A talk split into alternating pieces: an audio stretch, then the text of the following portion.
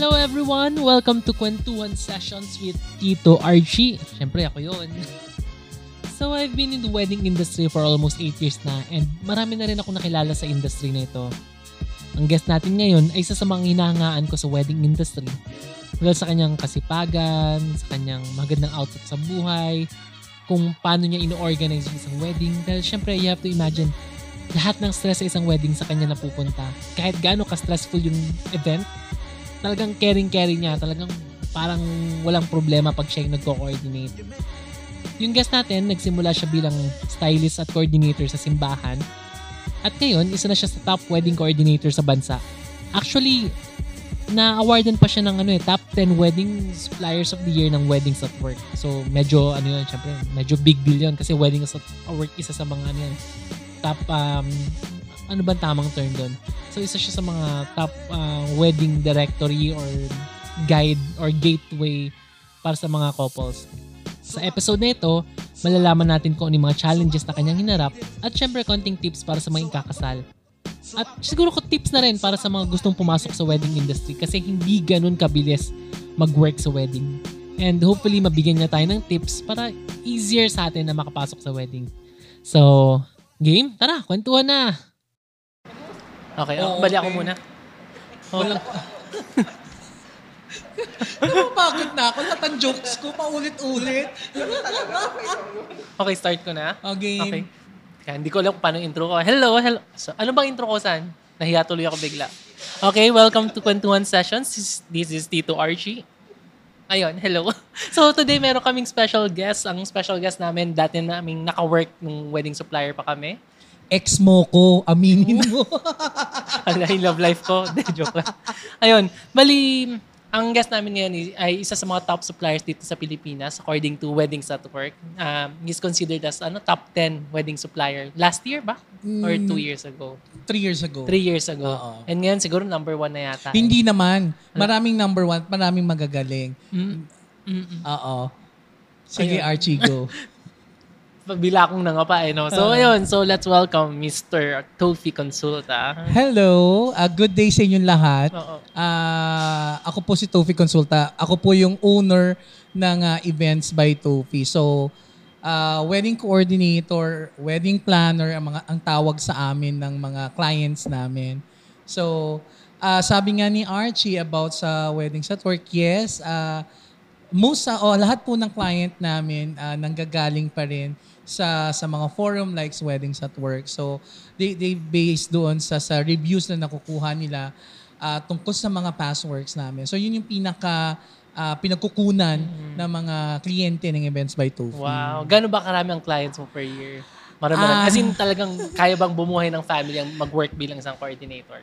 Ah, y- kung bumuhay ng tao, yes, sobrang sobrang sobrang dami naman ng clients to to the ah, parang dumating sa do, dumating sa point na hindi na namin o never ko pa na experience na na mag ah, bridal fair. Well, na, nakapag bridal fair ako one time sa SG, sa SG Caravan kay, kay Christine Ongte. Ah, super ganda ng result, maraming nag-book. Ah, tapos dito sa sa Pinas, hindi ko pa na-experience na mag-bridal fair. Kasi nga, maraming ng client through online. So, yun nga, pinaghirapan, yung review. So, ito yung pinaka-sukli ng mga kliyente mo na bigyan ka ng magandang reviews, i-refer ka ng kapwa suppliers. So, maraming natutuwa sa mga trabaho namin. Kaya, ganun. Kung numbers ang pag-uusapan, hindi ko kayang bigay yan. ang dami. Siguro like sa December, ah, December ngayon, ah, ah, as of today, we we have na 19 events this coming December.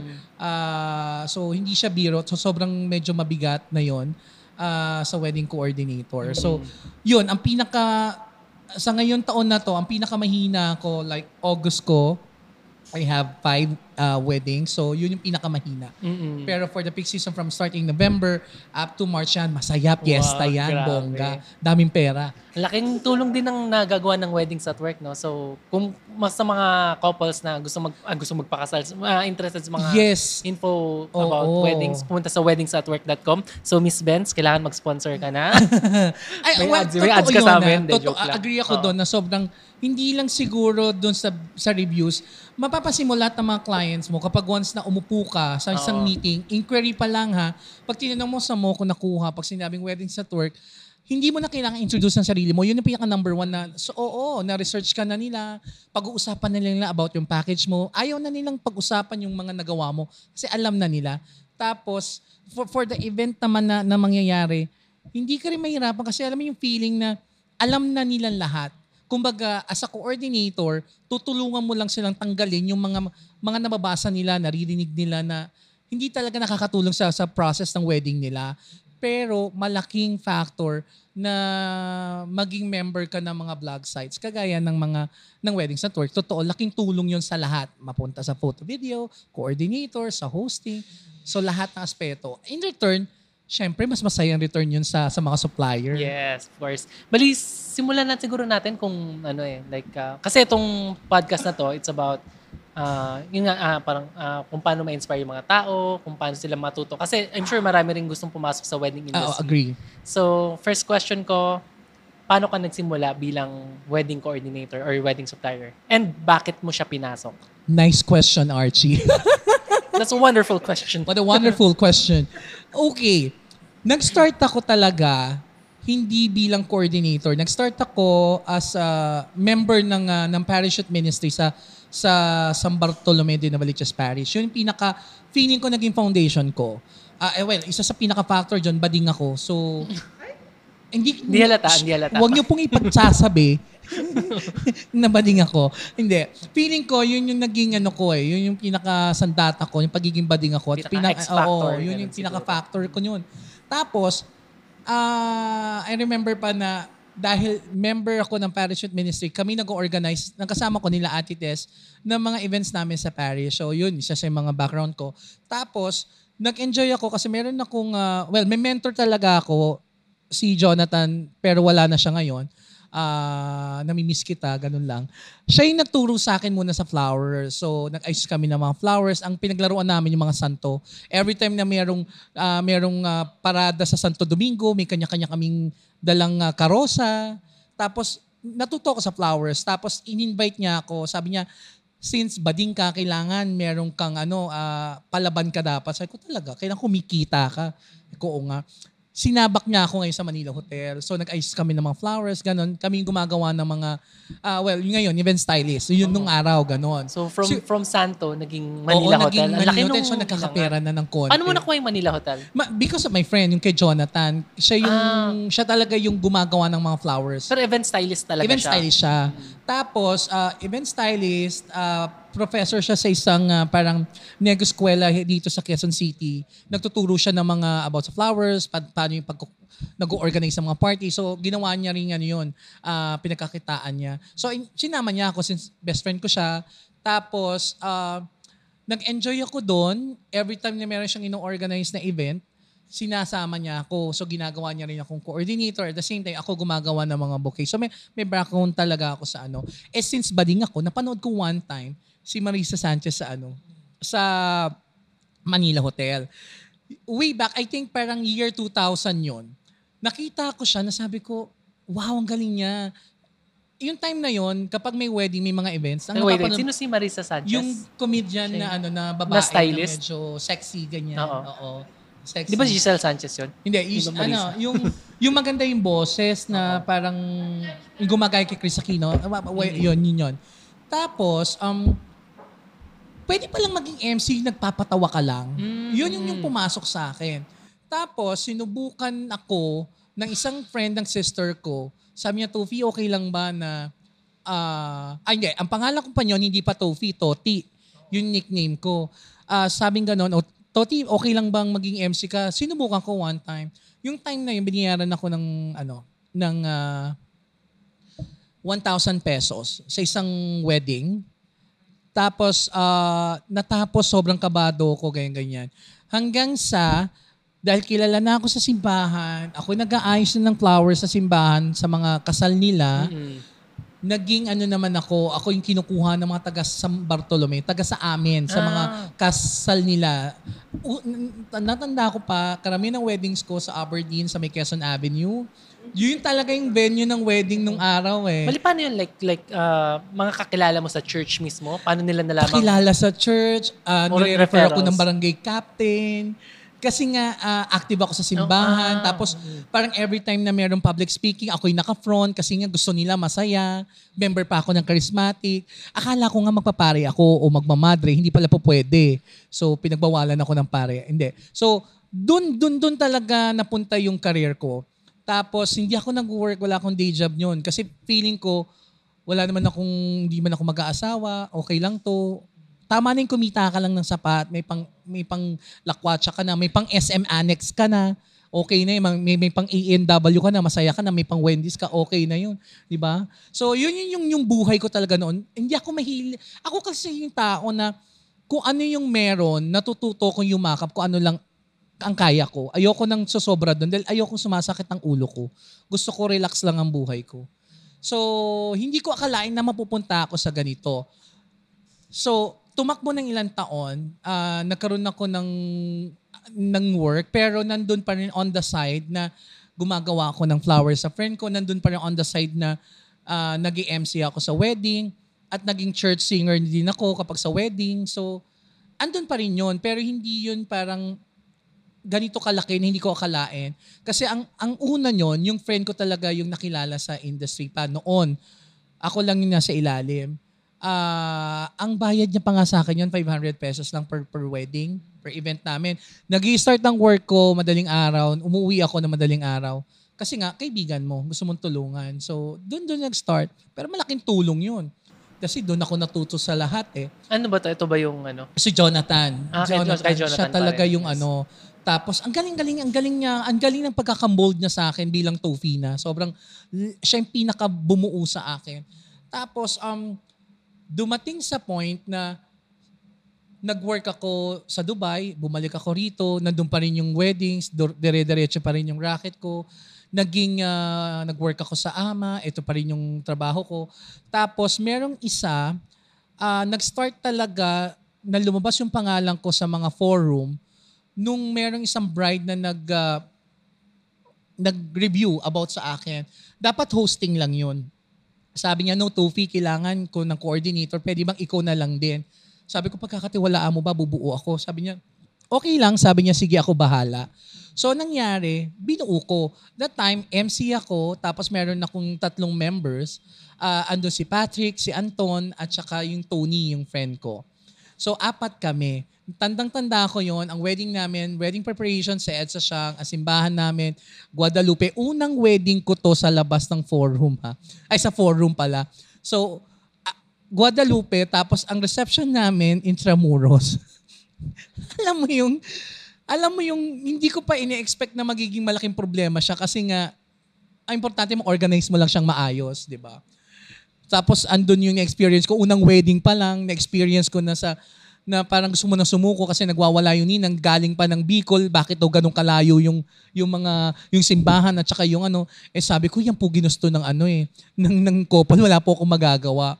Tapos simula noon, nung ni-review ng bride yon, doon na nag-start. Nag-start talaga ako sa sa female network. Mm-mm. Oo. Which yung, yung female Talk, right? network sa Girl Talk, kayo naman yung nakasabayan ko. Mm-mm. Ikayo, sa sila. Tatandaan ko yung first work natin, Archie, sa Marikina. Oo, yung anong pool yun? Oo. ma- ma- Sino ba yan? Yun, Dan- aliw na yung aliw si ako. Danston, no?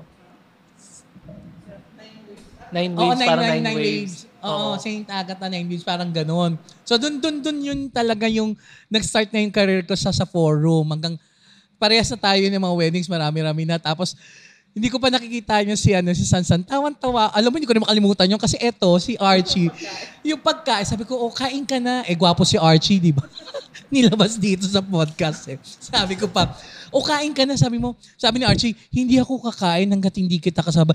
Hala, sabi ko, anan ako po. Tapos katabi mo na si Sansan, sabi mo, ay, wife ko pala. Sabi ko, hmm, wife mo pala. Tapos, well, ako feeling ko doon nag-start yung friendship naman natin. Di ba? Kasi nga doon na nag-start yung ko- kalokohan, ganyan, ganyan.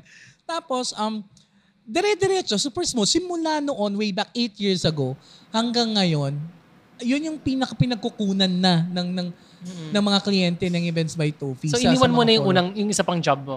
Di ba? Ah, Kanina may... iniwanan ko, actually yung pinaka-last na naging day job ko, na hindi ko kinayanan yung, yung wala pa ako sa WOW noon, na nasa, nasa female network pa yung time na yon sobrang nang dami ng mga clients na dumarating.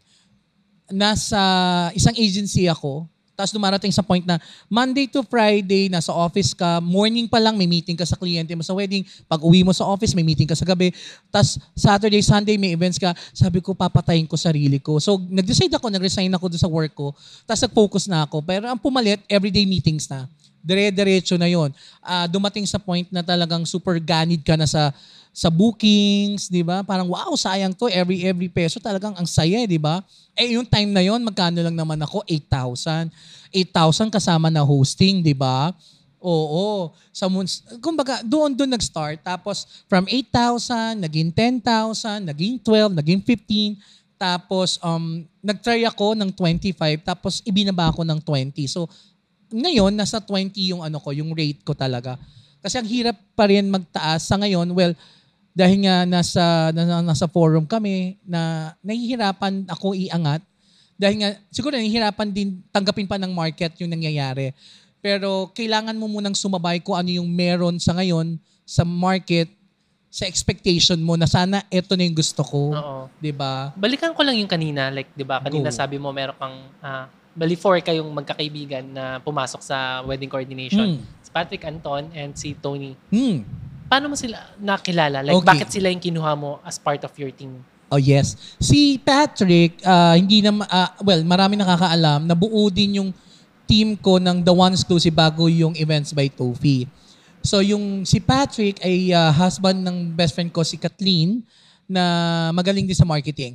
Tapos si Anton, best friend ko simula nung bata ako. Tapos si Tony, kasamahan ko na girls sa simbahan. Kasi nga, ang priority ko, kung may sasama akong tao, kailangan may alam sa liturgy ng wedding ang hirap kasi magturo ng isang tao na hindi familiar sa wedding. Manganga pa. As in, double time yun kapag tinuro mo, parang ang hirap. So kaya ang kinuha ko, yung gusto ko malambing, gusto ko madaling turuan at may alam lang sa wedding. Kaya sila yung una kong nakuha. Yung doon nabuo, yung ah, The One Exclusive. Kasi nabuo naman yung The One Exclusive kasi nag-work ako sa Dubai. Ang name ng company ko, The One. So exclusive, parang gusto ko exclusive lang sa wedding. So parang pinaglaruan ko lang. So The One Exclusive. Ganun yung nangyari. Kami ni Kat, yung, ano, yung, hus- yung wife ni, Kat, ni, ni Patrick, kami nag-isip kung ano magiging name. So doon lumabas yung The si One Kat, Exclusive. pumasok siya after? Or, kasi una, apat Oo. lang kayo, right? Oo, nangyari so, panglima siya. apat. So, lumakas na lumakas yung ah, The One Exclusive, yung TOE. Lumakas na lumakas, hindi ko na kinayanan. So, kailangan ko na to the rescue. So, si Katin, ginawa ko ng business partner ko, kami na naging owner. Tapos si si Tony huminto na rin kasi nga ah, bis- ah, busy na sa sa hospital kasi nag-work yun as, ah, as nurse. Tapos yung isa naman, ah, hindi. So, ang naiwan ako, si Kathleen, si Patrick, at saka si Anton. Ganon yun. Tapos yung iba, minsan sinasama ko sa events, yung mga pamangkin ko. So, e- ito na yung mga magandang part yata. Eh. Ito na yung medyo juicy na part. So, di naging successful ka, naging okay Hmm. naman lahat, tuloy-tuloy sa forum, sa sa WOW, sa Girl Talk. So, ano yung mga challenges na napagdaanan mo habang tinatayo mo Ang yung events by major na nangyari sa akin, yung yung kasadsaran ng, masabi ko talagang, ang kasabayan ko pa niyo kung hindi ko makakalimutan, si Merriment at saka si Darlene. Mary. Sa ano, sa sa Female Network, si Darlene, ako, tsaka si Myra ng Merriment. Si Darlene, ano pa siya noon? Coordinator Na, pa coordinator pa lang siya. siya. Ngayon host na siya. Na, oh, MC na siya. MC na. Ah, nangyari nun, hindi kami, dumating sa point na hindi na kami nagkakasundo ng business partner ko. Si Katin, yung Oo. friend ko. So, kaya madalas, ko- malakas ko na siyang sabihin kasi we're okay na. Hello, Kathleen. So, hindi ko rin naman po pwedeng sabihin, hindi ko naman po pwedeng ikwento ang events by Tufi kung hindi sila, kung hindi ko sila madadaanan sa kwento ko kasi sila yung parte ko eh. Sila yung bumuo rin naman bilang events by Tufi. So, sila yung naka- nakasama ko sa journey. So, yun yung mga nangyari sa amin. Ang ang major pa na nangyari sa amin, dahil nga sa sobrang dami ng events, dumating sa point na nahihirapan na kaming harapin Yun yung pinaka-success problem natin mga wedding suppliers eh. Lalo na pag nakilala ka dahil mababa lang yung rate mo, kuha ka ng events dito sa kaliwa, kuha ka ng events dito sa kanan. Hindi mo na alam kung anong unahin mo. Dumating sa point na papangit yung quality mo. So doon kami nagkaroon ng clash ng business partner ko. So dumating din sa point na kinausap ko na siya, naghiwalay kami. Tapos gumawa na siya ng sariling ah, ah, ah, team. So ginawa niya, sabi ko sige sa'yo na yung the one, gawa ko ng panibago. And then si Miss Benz, sinabihan ako na gumawa ka ng sariling name mo, kaya gamitin mo na yung name mo as ah, event coordinator. Sabi ko, sige po. So, doon lumabas yung Events by Tofi. So, malaking factor din si Benz, yung, yung transition na nangyayari naman sa akin noon na nakikipaghiwalay ako nun sa partner ko. In terms of branding, kasi naalala ko before. Sorry, kasi may, may konting Oo. knowledge ako dun sa issue. Correct, kasi alam mo naman yun eh. Yes. Um, in terms of branding, kasi naalala ko before, parang pinagtatalunan niyo yung, yung pangalan, the one exclusive, Mm. kasi established na siya eh. So, sa ang question ko, gaano ka-importante yung name? Bakit kailangan yung pagtalunan before? And ano yung nangyari super, afterwards? Super mahalaga sa akin yung name kasi nga yung the one, nabuo yun dahil nag-work ako sa Dubai. At ako, feeling ko sa akin nang galing o sa amin dalawa ni Kat yun. Pero kung kung meron man parang pwedeng mag-angkin doon, sana ako. Kaya Mm-hmm. lang, bakit ko ginibap yung name ko? Binigay ko kay Kat. Bakit tayo niyang ibigay rin? Mm, mm, siguro dahil nga may pangalan na naman, established na. Ang naging ang pinanghawakan ko na lang doon, ang sa ang ang pinanghawakan ko na lang doon, ibinigay ko yung pangalan ko kasi siguro malakas ang loob ko at sinabi ko sa sarili ko na kaya ko naman na establish yung sarili ko na na sa pangalan na Tofi parang makikilala pa rin naman ako kahit nung wala na yung the one. Mahirap sa umpisa na i-explain sa lahat ng kliyente mo kung paano mapupunta yung events nila sa one, yung iba pupunta sa amin. Kasi literal na naghati kami. Nag-meet kami ni Kat, pinaghatian namin yung events. Tapos, ganun-ganun yung sistema na naghiwalay kami. Ah, literal yung naghiwalay kami, wala nang pakialaman nandun sa mga events niya, inangkin ko na as events by Tofi. So, ako yung ako nag-give up na, binigay ko na sa kanya yon dahil malakas ang malakas ang loob ko na kaya kong itayo yung sarili kong pangalan na Events by Tofi. Ah, ah, ganun lang siguro yung ano eh, ganun lang yung principle ko sa buhay eh. Parang parang ah, si Tofi to, malakas ang loob, ah, hindi kailangan ng ibang tao. Ganun lang lagi noon eh. Pag kailangan palaban ka, eh, yun lang yung nakasanayan ko. Kaya parang positive naman ako na mabubuo siya. Um, dumating din sa point na yung tao namin, sila Ate Tess, sila Anton, pinagpili namin kung kanino kayo mapupunta. Ah, naghiwalay si Anton napunta kay Kat, sa akin si Ate Tess tsaka si Leo. Tapos ayun, kasama ko na rin, kasama ko yun si Dandy ah, bilang ah, yung naghihiwalay si Dandy yung kasama namin siya si Anton pala sa The One Exclusive. Yung naghiwalay si Dandy, si Ate Tess, si Leo akin, si Anton napunta kay Kat. So, since then, hiwalay na. Malinaw na malinaw. So you're saying hindi importante yung name, hindi importante yung branding? Tama ba? Mm, I'm not saying na hindi importante yung name kasi nabuo eh. Pero feeling ko kung napangalagaan lang yung the one, ang ganda eh. Ang, ang ganda ng dating sa akin. Mahalaga yung name. Mahalaga yung name. Pero Pero mas importante yung tao behind the name, right? yung taong nag-work doon Oo. behind the name, yes. Kasi ano mo naman yung ganda ng name kung yung mga kasama mo naman o yung mismo yung owner medyo pasabog, pas- ah, sabaw, alam mo yun? Oo. Kasi maraming ano eh, like maraming suppliers, like isa sa mga naging problem ko pag nagtatayo ako ng company, isipin ko, hindi, kailangan maganda yung name, kailangan social, kailangan maayos. May recall, ganyan. Oo, may recall, may ano. Pero sa experience mo, nakikita ko parang hindi nagmamatter. Parang nagmamatter basta yung magaling yung tao behind it. Mm-mm. Na, di ba? Ah, yun din, ah, malaking factor yun. Yung, yung ah, sa akin, tumulong sa akin nung ang bumuhat talaga doon, yung mga taong nagtrabaho sa akin, nakilala si Ate Tess. Malaking tulong na nakilala si Ate Tess dahil karamihan naman naging brides ko, they want talaga ng bridal manager niya si Ate Tess. Sobrang, sobrang yun yung pinagpapasalamat ko, si Ate Tess, si Leo. Talagang focus yung mag-asawa din. Natulungan ako. Um, isa yun sa mga sekreto ng Events by Tofi, kung paano mag-alaga ng kliyente. Kaya kami minamahal ng tao. Ah, hindi kasi kami natu oh, kami nila ate sa kasanayan namin na simula sa simbahan na nagtatrabaho kami hindi dahil sa pera, nagtatrabaho kami dahil gusto namin at masaya kami. Kami yung klaseng magkaibigan na parang kontento kami bayaran kami ng parang 1,000. Basta importante dito, ah, nasa puso namin. At yun nga, kaya nga sinabi nilang mga bride, si Ate Tess, parang nanay ko, ganyan. So, yun yung tao na bumuo ng team mo, yun yung pinaka, isa sa pinakamahalaga, maliban sa pangalan. 'Di ba? Parang, ang parang sa akin, magaling yung tao mo, yun, yun yung nakikita ko sa ngayon, ha? magaling yung tao mo, madalas ka mag-reply sa mga inquiry ng mga clients mo. Ah, tapos, um, yun yung pinakasukli doon. Eh. Yun yung on the day din, talagang kailangan maayos kayo mag-work as a team. Yan yung sikreto. So aside from yung nangyari sa inyo nung The One Exclusive, Hmm. nung events by Tofi na, ano yung mga challenges mo bilang isang wedding coordinator? Yun, yung challenge, ah, yung challenge doon, dahil nga nawala na si Kat, ako na yung humaharap sa lahat. Lahat ng meetings ko, ako na.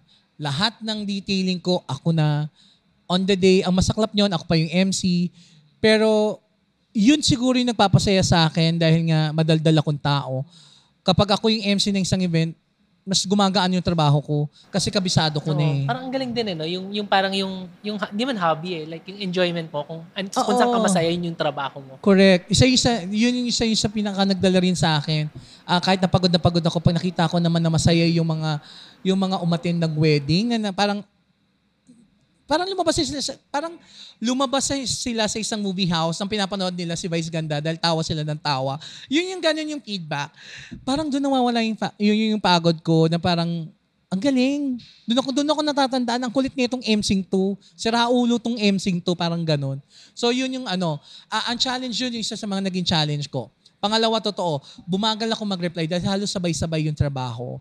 Nahihirapan ako mag- mag-reply sabay-sabay sa, sa, sa FB, sa email, tapos may call ka pa, may Skype ka pa, meron ka pang Viber. Lahat yun sabay-sabay. Ang dami kasing nauso ng mga social media. Bakit ba kayo nauso?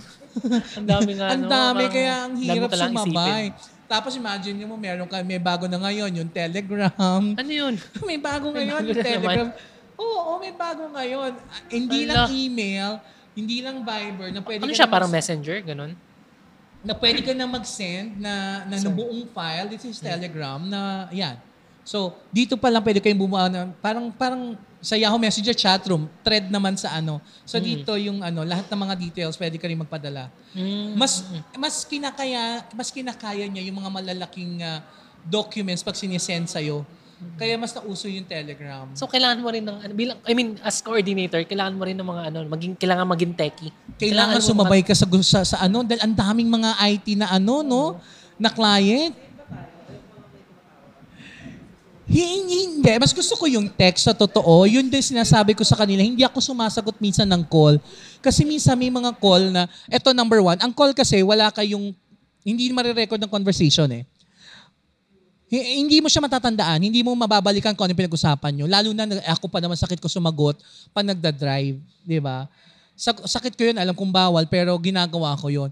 Pero yun yung inayawan ko na nitong mga huli, gusto ko lahat, kahit nga sana gumawa kayo ng thread ng client mo sa, sa FB Messenger, sa Viber, ang importante may babalikan ka na, may record ng pinag-usapan nyo para hindi ka malilito. Ang super hit ko talaga, promise email.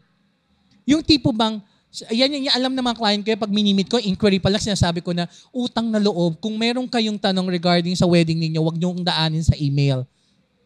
Number one, ang email ng tagal kong mabuksan. Ang FB, send mo lang, pasok kagad yan. Alam mo yung dad, hi, how are you? Kamusta ka na, Tofi? I just wanna ask lang about your, ano, your, uh, your opinion. Di ba? Sa FB. Tofi, meron akong kailangan about dun sa ano, madali mo sagutan. 'Di ba? Magpa-pop out kagad yan sa, sa, sa cellphone mo. Unlike sa email, minsan pag nadidelay. Viber din, minsan medyo may kapal pa kanyan. Pag mahina signal, patay ka dyan. Nakapag-reply yung bride mo, yung reply mo, kala niya doon sa mga sinabi niya. Minsan nagkakamali ang Viber eh. Kaya sa akin talaga, FB yung pinaka-best at saka yung, ngayon, yung Telegram. Ang nakakaloka, yung ano ngayon, yung Google Drive. yung Google Drive, hindi di ba sa, sa, sa Gmail, ah yung Google Drive kasi, though maganda kasi yung parang Dropbox noon, once na nag-edit ka, automatic mag-edit din sa couple. Ma-update kung baga ganon. Kaya lang kasi, kung ikaw ang klaseng coordinator, dami ng ginagawa mo, tapos hindi mo alam na yung updated, patay ka. Di ba? So, kailangan medyo, ano, ako naman sinasabi ko sa, sa client ko na open ako na, ah, dear, medyo ina, nag-aaral pa lang ako sa, sa Google Drive, ganyan. So, text me lang kung nag-update ka para medyo aware ako. Kasi sa dami ng client mo, hindi mo man kagad ma-check yun eh. Di ba? Sila kampante na, na ay nag-update ako na hindi ka nasabihan, yung pala updated na yung file. So, may mga ganon. Pero malaking tulong talaga yung Google Drive. Kaya lang minsan, ang medyo downside nyon, yung pag edit minsan may gusto mong gawin na lang doon yung doon ka na magko-compute. Kaya lang, asan na rito yung calculator? Parang ganun. Yun yung nagiging problem ko. Pero masaya. Masaya naman. Kailangan Ano- matuto eh. Mm, ano pa yung ibang mga challenges? Like, ah, ano ba, mga, mga makukulit na, so, ano, na clients? Or, Mm, makukulit na Huwag na tayo clients. magbanggit ng names. ah, hindi naman. Given yata yun sa lahat naman ng business. Di ba? Parang ang daming makukulit yung mga na bridezilla, client. mga ganun, or Ah, groomzilla? sa Bridezilla, ang natutunan ko, hindi ko na siya kinukonsider problem kasi parang madalas ko siyang ma-encounter. Lahat kaming mga coordinator. Hindi lang, hindi lang Bridezilla, hindi lang Momzilla. Ultimo yata, suppliers, minsan pasaway, di ba? Parang, eto nga lagi ko sinasabi sa mga friends ko na coordinator, na parang sarap maggawa ng isang ng isang co-ord serye. Ano ba yung napipil ng coordinator? Minsan na para bang alam naman ng couple na ilang beses ka na sa venue, kukulitin ka pa, rin mag-ocular, di ba? Eh parang lahat yata ng sulok, alam mo na ano yung tsura niya, ikwento mo na kung ilang pako na nakasabit dyan, di ba? So minsan gano'n, na, ah, gawin na lang natin to yung meeting sa isang ah, meeting na mas kailangan mo kasi kaya ko na ikwento ano ba yon Minsan gano'n. Tapos minsan makaka-encounter ka naman ng ah sa sa mga suppliers na nagiging na, na nakukulitan lang ako, ang coordinator kasi, one week before, ako sa akin, na one week before, may reminder ako. Hindi ako gumagawa ng one month before, reminder sa suppliers. Kasi mismo, mismong mga suppliers tamad magbukas ng file nila. Sigurado ako doon. Kasi, pag one week, siguradong fresh pa sa kanila yung event na yon. Tapos, etong pinakamasaya sa nangyayari. Night before, magsisend ka ng room number. Sabi mo, hi, this is Tofi, blah, blah, blah. Ito yung room number under the names of blah, blah, blah. Kinabukasan, pagdating sa hotel, hindi mo alam kung kinatamaran na lang buksan yung text mo. Tatanungin, kanino nakapangalan yung hotel? Parang, ano ba? Sinend ko sa'yo, di ba? Parang lahat ba kayo kailangan? Minsan ganon. Parang, tapos kapag hindi mo nasagot, sisisihin yung coordinator. Ngayon, yun yung talamak ngayon eh, sa, sa wedding. Laging, pag walang makita si coordinator, ganyan-ganyan, sabaw na sabaw. Pero kung alam lang nila yung trab- trabaho namin na na gawin ng lahat, yun. Minsan nga, napagkakamalang kami utusan, hindi lang ng suppliers, minsan ng ibang... Oo ah, nga, no, yun yata yung parang common mistakes. Eh. Nakala nila pag coordinator, katulong. Oo. parang ganun. Well, nagkataon lang maganda ako kaya hindi na paghahalata. Tsaka malaki akong tao. hindi. Ah, yun yun yung nakasanayan kasi nila. Siyempre, coordinator ka, ano ba yung task mo?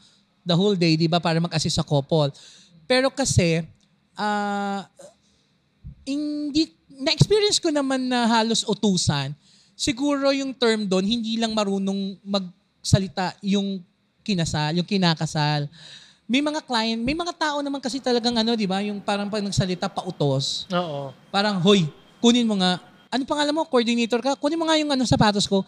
Pero hindi naman niya siguro minimin. Pero siyempre, bilang pagod ka sa araw-araw na event, tapos yun yung mga experience mo sa morning, may mga ganon. Isa sa pinaka nakakaloka pang experience namin mga coordinator pag traffic, di ba? Imagine mo, we are from north pa, Quezon City, Novaliches, traffic tapos ang event mo, ngayon. Alabang. Imagine mo, eto ka, eto ah, sa totoo, ngayon hindi ako nalilate kasi ang travel, ang, ang, ang laging ano ko doon, ang estimation ko pag nagta-travel ako, kapag ang wedding ko, 3 o'clock ng hapon, lagi akong umaalis kapag Monday hanggang Saturday ng 5 o'clock o 5.30 in the morning.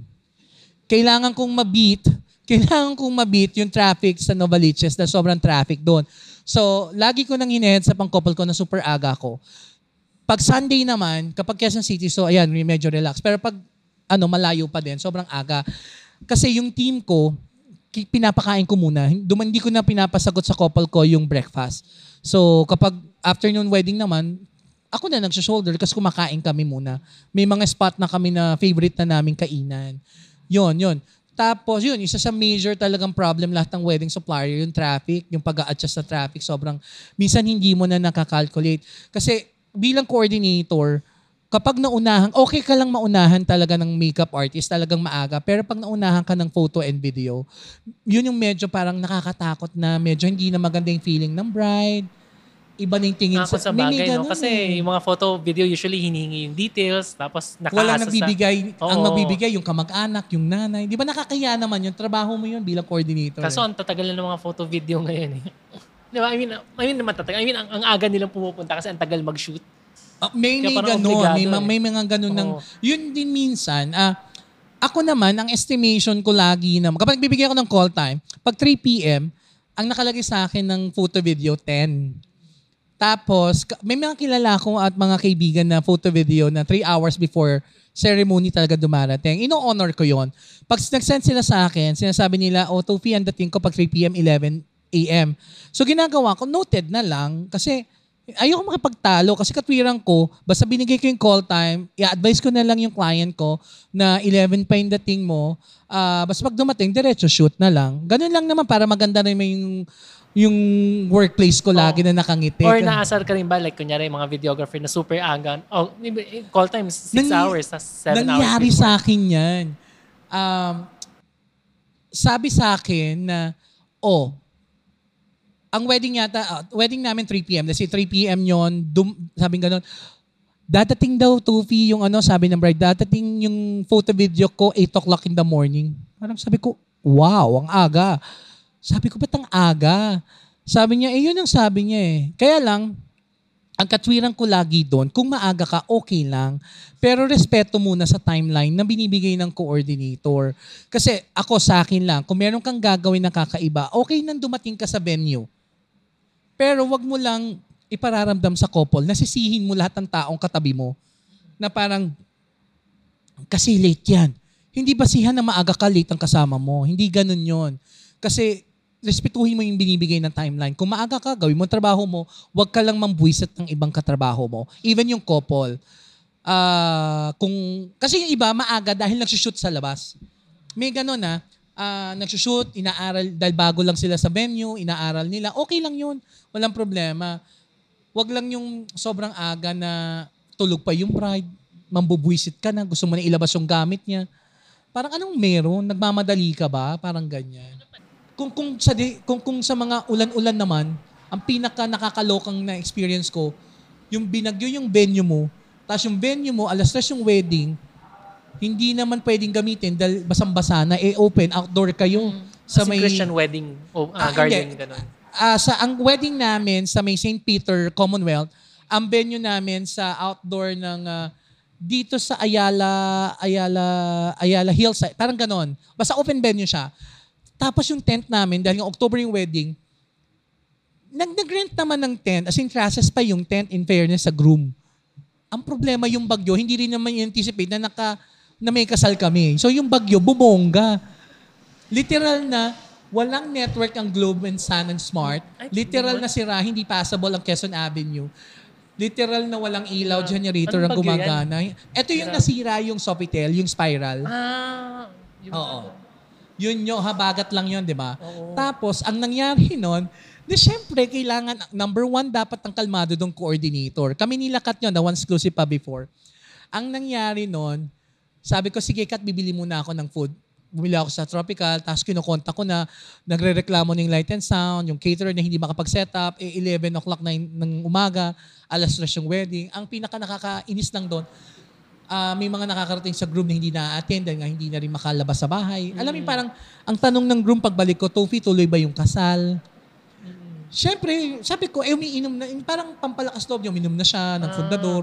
Nalas, medyo lasing na. Oo, kainuman niya nga yun si Dandy. Sabi ko, bakit kainuman mo yan? Sabi niya, eh, kailangan ko na tong ano eh, kasabayan kasi pampakalma wala na eh. pampakalma eh. Sabi ng groom, tuloy ba yung kasal? Pero tuloy yung makeup. Sabi sa akin, ng, sabi ko ng groom ko, tuloy yan. Hanggat hindi nasisira at natitibag yung simbahan mo, tuloy yung wedding mo. Ganun ako ka-positive na tao. Pero deep, in, deep inside my heart, na parang, saan mo gagawin yung reception? 'di ba At alas 12 na ng tanghali yan bilang coordinator din, nahanap ka ng paraan kung saan mo hugutin yung mga tanong na yon. Ito yung time na pag-coordinate na ako na nakachinelas na lang. Kasi basang-basa na yung sapatos ko. Eh mag mc pa ako nung gabing yun, di ba? Ngayon, tinawag, since taga Novaliches ako, marami naman akong connection, tinawagan ko yung mga kalapit barangay nung ano, nung simbahan. Ang nasa isip ko na lang yung mga ah, yung mga covered court. Di ba? At least, ano, di ba? Ang problema, lahat pala yung gagamitin nila for ano na, evacuation center. Sabi ko, ano ba ito? Ba't naman sumabay? So, wala akong nakuha. Nagkataon yung simbahan, naalala ko, kami nila Ate Tess, kapag meron kaming mga seminar about sa social services, sa basement meron. Kinausap ko ngayon yung parish priest, tinawagan ko. Sabi ko, Father, kailangan ko na ganito, ganyan, ganyan. Sabi niya, ah, sige, gamitin mo, pero walang generator. Sabi ko, sige po. So yung generator naman, hindi ko alam kung paano darating kasi hindi nga passable yung Quezon Avenue. Eh galing Caloocan. Tapos ginawa ko, sabi ko sige na caterer lipat na lipat na yung sound system. So since walang generator, ang sabi ko na lang, instruction ko sa light and sound, i-ready mo yung kable palabas para pagdating ng genset, saksak. Eh since makandila yung venue namin, sabi ko, yan na magiging ilaw natin. Candlelight dinner tayo. Sabi ng groom ko, least romantic, di Ah, ba? sabi ng groom ko, paano yung program mo? Huwag mo nang isipin ang program mo. Ang isipin mo, matuloy yung kasal mo. Tapos, nagkataon naman, ang team namin, Black Party. Di ba malaking pintuan ng ano, ng, ng ah, St. Peter? Ginawa namin, pag nag-bridal march yung groom, yung bride ko, aakyat yung, yung pick-up niya, bubuksan yung ilaw.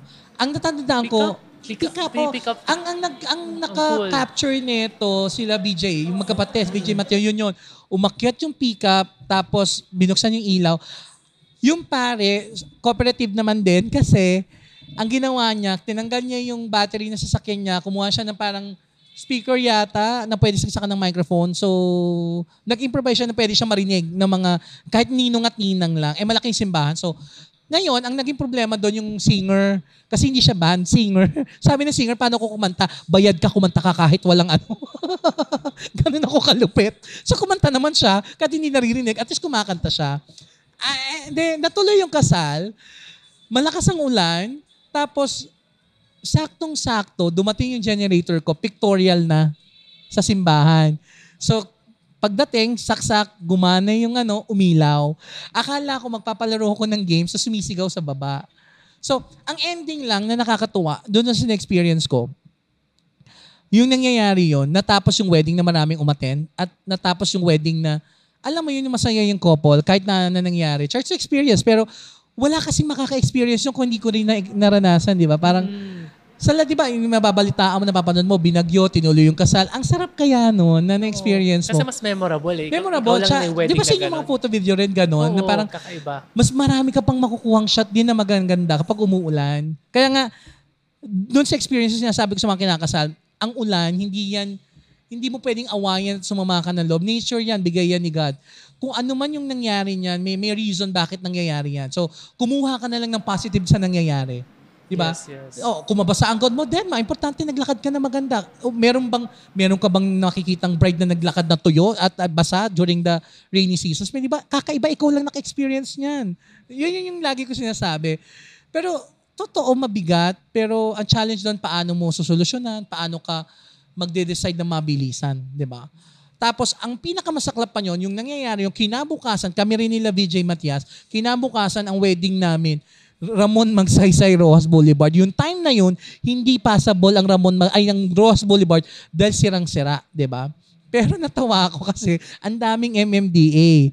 Tapos ang ang team na ang color motif namin blue. So ginawa namin yung pictorial ng ano, pictorial namin kasama MMDA. So alam mo yung parang kasi saya pare, pero yung bride mo naiiyak kasi daw baha daw yung harapan, yung baba ng lobby ng hotel nila sa Rose Boulevard. Sabi ko, hindi, carry boom boom yan. Eh kami nga eh, ito eh, nalipat namin yung venue, ikaw pa kaya na nandyan, di ba? Pero the following day, wala nang ulan eh. Pero siranan yun, alam ko, sa Pitel. Maraming nasira yun, Diamond, medyo binaha. Ang daming nangyari sa Rose Boulevard. Pero yun yung positive sa wedding. Huwag kang BBT, huwag kang aayaw, di ba? Huwag kang mawawalan ng pag-asa. So ano yung advice mo sa mga ano, sa mga couple para maging successful ang wedding nila? Lagi ko sinasabi, ang dapat nila matutunan kumalma at magsalita, yung matutong tanggapin yung salitang let go. Kasi kahit naman tayo, may mga wedding suppliers eh, tayo nag-organize sa sarili natin. Di ba sabi nga natin, minsan nga gusto mo i-perfect ang buhay mo, hindi mo ma-perfect. How much more pa isang event? Pero hindi ko sinasabing sana hindi perfect. Pero sa akin lang kasi, the more na may glitches, the more na nagiging exciting ang isang pangyayari o yung event sa buhay mo, di ba? Dapat marunong ka lang kumalma, tanggapin paano mo susolusyonan. Wag ka lag, wag, kung, kung alam mong hindi na kaya, wag mong ituloy. Kung alam mong, baka yan kasi yung sign na hindi para sa'yo, ang gawin mo lang, hanap ka ng panibagong option, tapos tingnan mo muna, wag ka kagad magba-back out. Tingnan mo baka ito yung pinaka-best or kung di man ito yung best, ito yung pwedeng ng replacement sa gagawin mo. Yun ang una ko sinasabi, dapat kalmado ka. Huwag mong pairalin na awayin yung groom, awayin yung bride, awayin yung mga suppliers na kapaligid mo. Akala mo wala nang, kina, wala nang bukas sa nangyari, di ba? Tapos, ah, yung let go naman na sinasabi ko, kung hindi na kaya, bitaw. Tuloy ang bukas. Sa mga weddings, ang dami kong nahawakan na, na, na event. Kapag on the day, may maling na-deliver, hindi tama yung supplier, may palpak yung supplier, wala ka nang magagawa kasi on the day, di ba? Ang lagi ko sinasabi sa client ko, hindi naman worth it na sirain mo ang wedding mo sa isang palpak na supplier. Nakuha mo na yan. Ang gagawin lang natin, after the event, tsaka kausapin. Ganon din naman ang mangyayari. Pag-usapan, upuan, kung anong dapat gawin ni supplier, anong dapat gawin ni client. Meet halfway kayo. Kung ano yung tama, yun ang gawin, di ba? Kasi kapag sinira mo yung araw mo na dahil lang sa isang mali, parang sayang naman yung ginastos mo. Hindi naman ito 100,000 lang eh. Eh ang wedding ngayon, minimum nasa 700k, di ba? Oo. So parang ano pa lang, sasayangin mo ba yun? venue pa lang, magkano na? Di ba? Parang Yes. na late, na late yung bridal car, pero nakaabot ka naman sa simbahan. Parang, deadmahin mo na lang. Importante lumakad ka sa sa pintuan na yun na nakismile, di ba? Yes. Then Importante na tuloy oo, wedding, Tuloy, di ba? ba? Hindi na-deliver ng maayos yung bulaklak. Ah, kung, ako nga na-experience ko na na sa St. Benedict, walang bulaklak na dumating. Pero ang sabi ko, hindi dahil naiinis ako dahil walang bulaklak, hindi naka-deliver yung supplier. Pero ayoko naman, gatungan pa yung client ko na magalit ka dun sa supplier. Instead, ang ginawa ko, sinabi ko sa group, uy, ang ganda ng simbahan na nakuha mo, di ba? Alam mo, kahit walang bulaklak yan, maganda yan. Di ba? Mm, positive pa rin. Alam mo yun, yes. pag sinabi ko nga, sabi, biglang naramdaman ng groom. Sabi niya, Tofi, kanina pa ako dito, wala pa yung flowers. Sabi ko, yeah, wala. Nalilate siya. Pero wala akong plano ipalagay yan habang nagmamas. Di ba? Mas magugulo eh. Mas mapapansin ng tao eh. Sabi niya, sige, tama yan. Ayoko naman pumasok yung bride ko, magugulat siya na walang bulaklak, di ba? Kinausap ko siya sa bridal car. Na alam kong mali, pero dapat kong paalam sa kanya dahil hindi pwe- pwedeng papasok siya na wala siyang makikita. Sabi ko, bride, alam mo, ang galing-galing yung pumili ni Ang ganda. Sabi niya, di ba, ang tofu ang ganda si Mana? Oo, pero alam mo, walang bulaklak sa, sa loob. Alam mo yun? di ba? So, yun, yun yung ano, nakakatuwa lang na tumanap ka na lang, kailangan joker ka din paminsan-minsan eh. Kailangan humanap ka na lang na paghuhugutan din ng couple. Tulungan mo yung kliyente mo na medyo mabawasan yung dapat na maramdaman nila na lungkot, na inis sa mga kapwa suppliers mo, gawan mo na lang ng paraan. So, isa yun sa feeling ko na gifted ako, super thankful ako dahil masayahin akong tao, mahilig akong tumawa. Pero, kapag palpak ang supplier, te, magulo kong kaawa. Oo nga, minsan nakikita ko. eh. Ah, nanununtok ako, nagmumura ako. Hindi lang nakikita ng guest, pero totoo. Hula na lang ibaong kita ng buhay sa lupa. Ganon, ganon ako. positive parati. Oo, positive pa rin. Basta makatulong ka lang na mapasaya, mapatawa mo yung kliyente. Malaking, malaking bagay na yan. Mm. Di ba? Sa mga gustong pumasok sa wedding industry o sa mga wedding supplier, ano ba yung masas- ma-advise mo sa kanila para maging successful? Okay, sige. Feeling ko naman, hindi ako yung tao na pwede mag-advise paano maging successful. Kasi marami naman akong flaws. Marami rin naman akong ah, mali na nagawa sa, sa, sa pagiging ah, wedding planner ko. Tinuwid ko lang yon dahil ah, sa mga na-experience ko, na natuto ko, na sana matututo pa ako sa darating na, na event pa ulit, ganyan.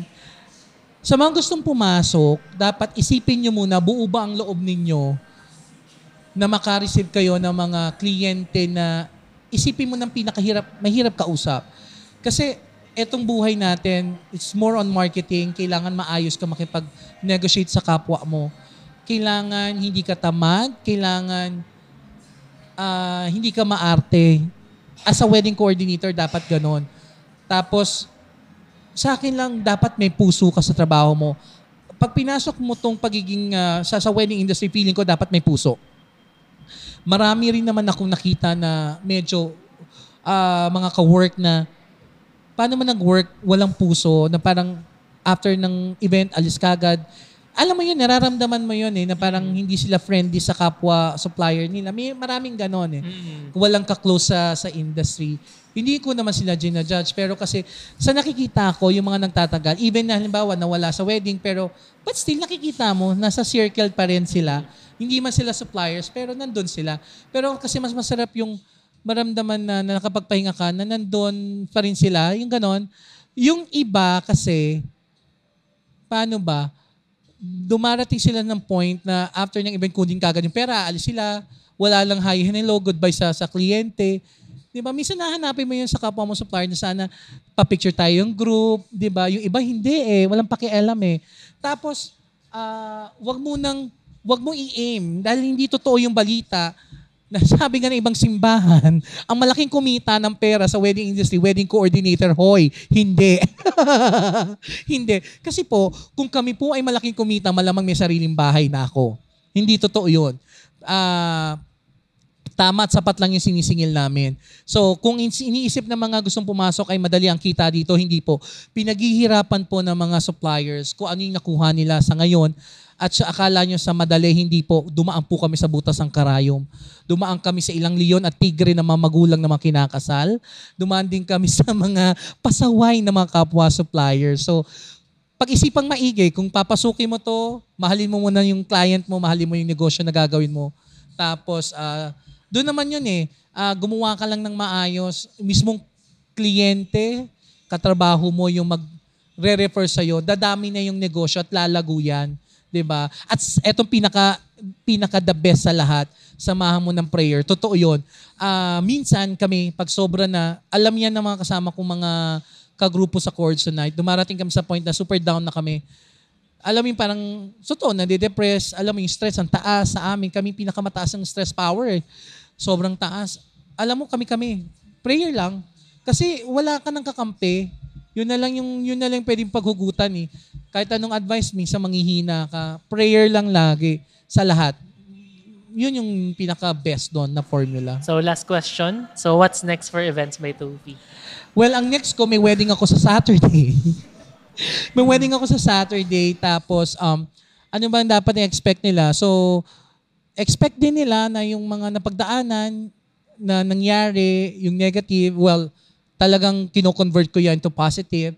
At saka, kung ano yung nakilala nyo as Tofi Consulta na masayahin, matawahin, ah, buhay yung program, yun pa rin. Hindi ko yun tatanggalin kahit gaano kapagod dahil super love namin yung trabaho namin. At yung mga taong nakapaligid sa akin, yun yung ah, lagi ko pa rin makakasama. Kung kung ma- matapos man o magkaroon kami ng ending sa huli, gusto namin mag-end na, alam mo yon na maraming kliyente na nakaalala sa amin. Pero, syempre, nagkakaedad din naman kami. So, baka dumating sa point na hindi na rin tatanggap ng mga events, ng marami. Sa ngayon kasi, may mga, yung mga tao ko like sila Jonathan, sila Mikey, sila Lai, may mga pamilya yan. So, kailangan ko silang buhayin. So, ito yung nakakatulong sa Oh, amin. sa ano, kanila. yun yung mahirap na bilang ano ah, Bilang, bilang, may-ari ng may-ari business. ng business. Hindi eh. lang yung sarili mo iisipin mo, eh, but rather yung binu, parang binubuhay mo Imagine yung wala naman akong asawa, Oo. pamilya ko may kanya-kanya naman silang buhay. Kaya lang, ang tinitingnan ko doon, sinama ko sila sa journey ko, responsibility ko na yung dadaanan din nila. Kung sana, kung, kung pwede nga lang sabihin, kung ano kaganda yung nakikita ko, ganun din kaganda gagawin. Makita nyo rin sana. Eh kaya lang, ah, kaya, kaya, kaya pinaghihirapan ko rin naman sa, sa ngayon, hanggang ngayon, na pinag-iigihan namin yung trabaho. Yun ang, tapos lagi ko sinasabi sa kanila, ah, sa araw-araw na, na ng event na ginagawa namin, ang pinaka maayos yan, dapat marunong kayo mag-decide. Kapag nag-decide kayo, kailangan okay yan sa kliyente, okay sa atin, okay sa inyo, at okay sa, sa kapwa suppliers. Hindi ka magde-decide dahil sa sarili mo lang. At dahil kailangan mo lang madaliin, hindi yun eh. Kailangan nagde-decide ka dahil alam mo ito yung makakabuti sa event na gagawin nyo. Ah, la, ngayon, nauuso yung ako ngayon, susunod, malay natin, baka si Ate Tess, sa susunod may sariling coordinating team. Uso yun ngayon. Pero ang lagi ko sinasabi, kung ano man yung nakita nyo, wag nyong gawin na parang magiging Tofi ako sa susunod. Kailangan magiging ako si Tess Sariling sa brand. sariling pangalan ko. Ako si Jonathan sa sarili kong pangalan. Kasi ah, kung ano yung nakita nilang maganda na ginawa ko, kunin, walang masamang lumago. Yun ang pinaka, like, di ba si Anton, isa sa pinaka-best example. Oo nga, meron na nga siya. no? Super ganda. Ano yun? Okasyon yun Anton. minsan niya sabi nga ni Anton, kapag nagiinuman kami, Sir, paano ba ako makakagante? Paano ako makaka... Yung gusto niya parang mag-repay sa'yo. Parang sabi ko, hindi naman kasi, ang, ang ako ah, ang natutunan ko lang sa mga kaibigan ko, hindi mo kailangan kang gumante ng utang na loob. Kung makakaganti ka, kailangan para maging bayad ka sa akin, sabi ko kay Anton, dapat meron kang isang tao na kagaya ng ginawa ko sa'yo, makakabuo ng sarili, may establish na makikilala rin. Yun yung time na masasabi kong nabayaran mo ko. Kasi dapat hindi hindi ka dapat kasi okay na ako, wag mo kong balikan. Dapat ikaw naman yung tumulong sa iba. Palaguin mo din sila. Ganon yung tulungan, di ba? So, nakakatuwa yun na tulungan si, si Anton siguro dahil nanggaling siya sa akin, nanggaling siya kay Katin, nanggaling siya sa imbitado. Ang sarap, di ba? Nakakita mo na may isang tao na umaangat na. Kasi lahat naman, tumatanda na tayo eh. Di ba? Kailangan naman din ng mga, baba, ng mga bata. Hmm. Bata pa na rin naman ako. Yes, yun nga. Kailangan mag-pay it forward. Hmm. Diba? Mahirap nanin. Okay, so that's it. So, Yay! okay, so I'm sure marami tayong natutunan kay Tofi. Sana. I'm sure marami. Thank you. I- actually, ginawa ko tong podcast na to para makakuha ng inspiration, may matutunan yung mga bago. Kasi ang daming wedding suppliers na bago na hindi nila alam kung paano nila i-face yung wedding industry. yes, thank Na- you so much, Archie yung- and Sansan. Mm, ang pinakamahirap dito for me yung yung yung pera-pera na lang. Dahil Oo. inisip nila napaka sarap ng wedding, di ba? Sobrang malaking True. kita, maraming pera, pero Pero yung pagod, yung- no? yung passion eh, yung Oo, love. Love, nawawala eh, oo. no? Tapos yun nga, hindi nila alam na sobrang yung responsibility mo, medyo mabigat. Oo. Ayun. So, ayun, tatapusin ko na pala yung podcast ko. Ay, podcast namin. Maraming So, salamat, yun, thank Archie you for and Sansan. listening. Thank you, to, ah, thank you, Tofi. Sobrang helpful ng insights. You're welcome. At sana nga maraming nat- ma- matutunan. At sorry, medyo kung hindi maganda boses ko, maganda pa rin naman ako. Sayang nga, dapat meron tayong ano eh. Ang tawag doon, intermission. Kasi na-miss ko Aha. yung ano mo, yung Chinese song mo.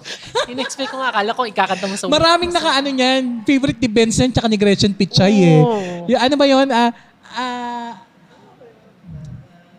No. 你问我爱哇你有多深，我爱。 yun lang. Yun ang naalala ko. Pergola days natin, di ba? Pergola days. Tapos sabi mo, Chinese, nagcha-Chinese ka. Sabi ko, hindi ako nagcha-Chinese, pinag-aralan. Hindi ko nga alam kung ano sabihin yan. Ginawa ko lang dahil yung bride ko ay Chinese para lang matuwa sa pergola. Alam ko kayo yung photo, kayo yung video niyo.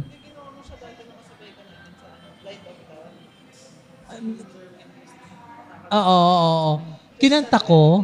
Ah, kina... Ah, akala namin nakanta ko yung buo. Hindi ko na maalala. Isa-isa kinalimutan. ko. Pero yun nga, dahil nga, ano yun eh. Kapag kapag Grabe. natatawanan, Oo. Ang daming talents ni kapag, Tofi. hindi kami, kapag kami nila BKS, nila Darlene, nag-sleep over kami nila Ana, ano yung sa Baguio namin, nag, nag ano kami, nag, ah, ah, hill station. Yan, lagi nilang pinagtitripan sa akin. Tuvi, kumanta ka ng Chinese. Sabi ko na Chinese. Kasi gusto, gusto nila yung... Sabi ko, alam nyo, natutuwa ako kapag Chinese MC. Ginagaya ko kasi. As in talagang... Aliw na aliw sila sa akin. Ah, Ewan ko bakit super love ko yung mga Chinese. Eh, siguro dahil favorite ko yung mga pagkain nila, ganyan. Yun. Ayan, so, i-end Haba ko, na na naman. yung, i-end ko na yung podcast ko. This is Tito Archie of 21 Sessions. Goodbye. Thank Thanks you. for Bye-bye. listening. Bye-bye. Bye-bye.